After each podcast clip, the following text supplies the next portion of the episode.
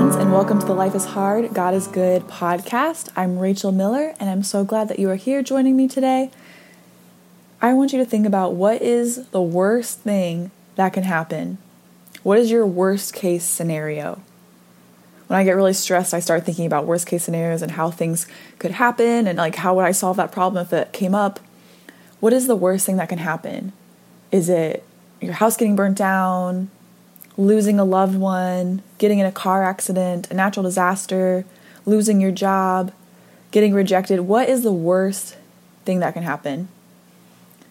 Well, all those things can happen, and they're terrible, terrible things, but it's not the worst that can happen.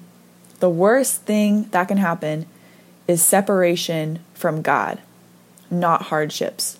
All of those things are hardships, which means they are not easy to go through, but it's not anywhere near what it would be like to be separated from God. In Romans 8, it says, Who shall separate us from the love of Christ? Shall trouble, or hardship, or persecution, or famine, or nakedness, or danger, or sword? And then verse 37 it says, No, in all these things we are more than conquerors through him who loved us. He loves us so much, and we know that even when hardships come, He never leaves. In Psalm 119, verse 71, it says, It was good for me to be afflicted so that I could learn your statutes. So, even in those hard things, it was good to experience hard things so we can learn more about who He is and the standards that He sets for us and those love laws. He doesn't give us laws to take away fun, but it allows us to live in a covenant relationship with Him because sin separates us from Him, which is the worst that can happen.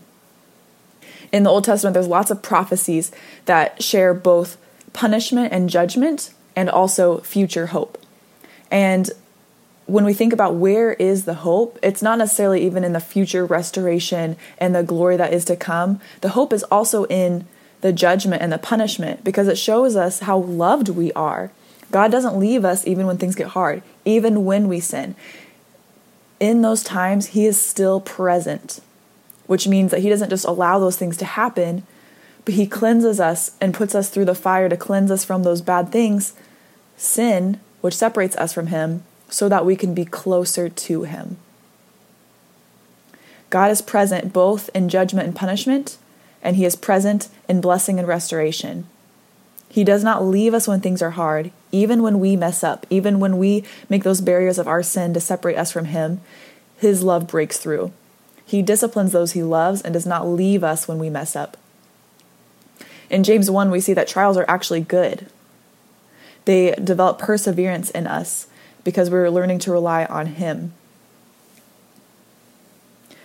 Maybe you've had someone leave you someone who should have been in your life, but they're no longer here, whether it was by choice they chose to leave, or maybe someone passed away, or there was a circumstance, maybe someone moved. They were in your life and they're supposed to be in your life, but they are no longer in your life. You're separated from them, and your heart aches for them. You were not meant to be alone. But that doesn't mean that people don't leave. People leave, that's part of life. We are flawed humans. We are like the grass and the flowers. We're here today, gone tomorrow. We're like the dust and the wind. That's not something that we can control. Circumstances and other people's choices are not things that we can control. So it's important that we don't put so much weight in the presence of others, but it is important for us not to be alone. And we don't ever have to be because we can rely on Him who never leaves. He's never going to give you up, never going to let you down, never going to run around and hurt you. He is always, always here with you, even when things are hard, even when you mess up. He never leaves. In Exodus 33, we see how after even after the Israelites were worshiping the golden calf, which happened after God delivered them from Egypt and slavery, and He saved them and brought them to this mountain where He was making these love laws of the covenant and the Ten Commandments. They still messed up. And God said, you know, that He would not go with them because, you know, He would. He would end up destroying them on the way because of their they were stiff-necked. And Moses pleaded with him, "Please go with us." And he said that my presence will go with you and I will give you rest because he was their God and they were his people, just as we are his people today, and he is our God.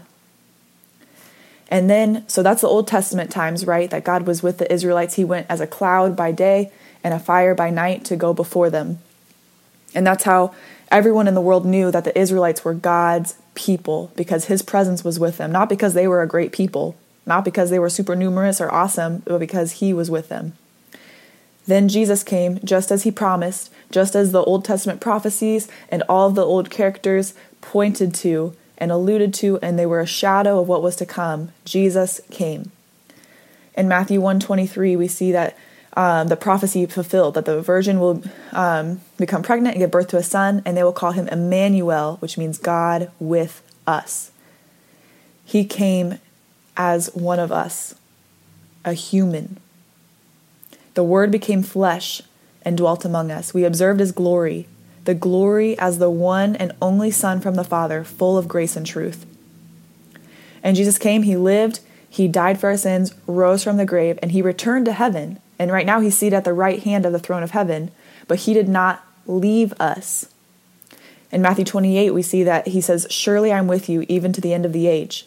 And he said that he would go so that who could come? The advocate, the counselor, the Holy Spirit would come, not even as a, a human like us, but to dwell in us, that we would be the temple of the Holy Spirit. He didn't leave, God did not leave the Israelites. He was always with them. And then Jesus came, and He didn't leave us. And now the Holy Spirit is here, and He does not leave us. He dwells within us. You are not alone. You cannot be separated from God. Sin no longer has a hold on us, it no longer separates us from Him because of the work of Jesus. Continuing in Romans 8, we see verses 38 through 39. For I am convinced that neither death nor life, neither angels nor demons, neither the present nor the future, nor any powers, neither height nor depth, nor anything else in all creation will be able to separate us from the love of God that is in Christ Jesus our Lord. Nothing is so great, no hardship, no trouble, no issue, no sin, nothing that you do is great enough to separate you from God because Jesus' death and resurrection broke through that barrier. We cannot hide from God. He sees us. Even if we try to push him away, even if we try to go into darkness, he sees us. In Psalm 139, you have searched me, Lord, and you know me. You know when I sit and when I rise. You perceive my thoughts from afar. You discern my going out and my lying down. You are familiar with all my ways. Before a word is on my tongue, Lord, you know it completely. You hem me in behind and before, and you lay your hand upon me. Such knowledge is too wonderful for me, too lofty for me to attain. Where can I go from your spirit?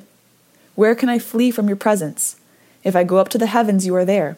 If I make my bed in the depths, you are there. If I rise on the wings of the dawn, if I settle on the far side of the sea, even there your hand will guide me, your right hand will hold me fast. We cannot escape His love, His presence. We are no longer separated from Him if you are in Christ Jesus. Even if you try to run away, He just pursues you. In Psalm 23, verse 6, only goodness and faithful love will pursue me all the days of my life, and I will dwell in the house of the Lord as long as I live. I pray that you are encouraged this week as even if you're going through hardships and difficulties and stressful times, that you would realize that that's not the worst thing that can happen. The worst thing that can happen is being separated from God's love, and that is not going to happen. You have His love. His love is chasing after you and pursuing you. May you be encouraged and have a wonderful week. May the Lord bless you and keep you. You can find us on Instagram at Life is Hard, God is Good podcast. Join our Facebook group Please share, rate, write reviews, and have an awesome week.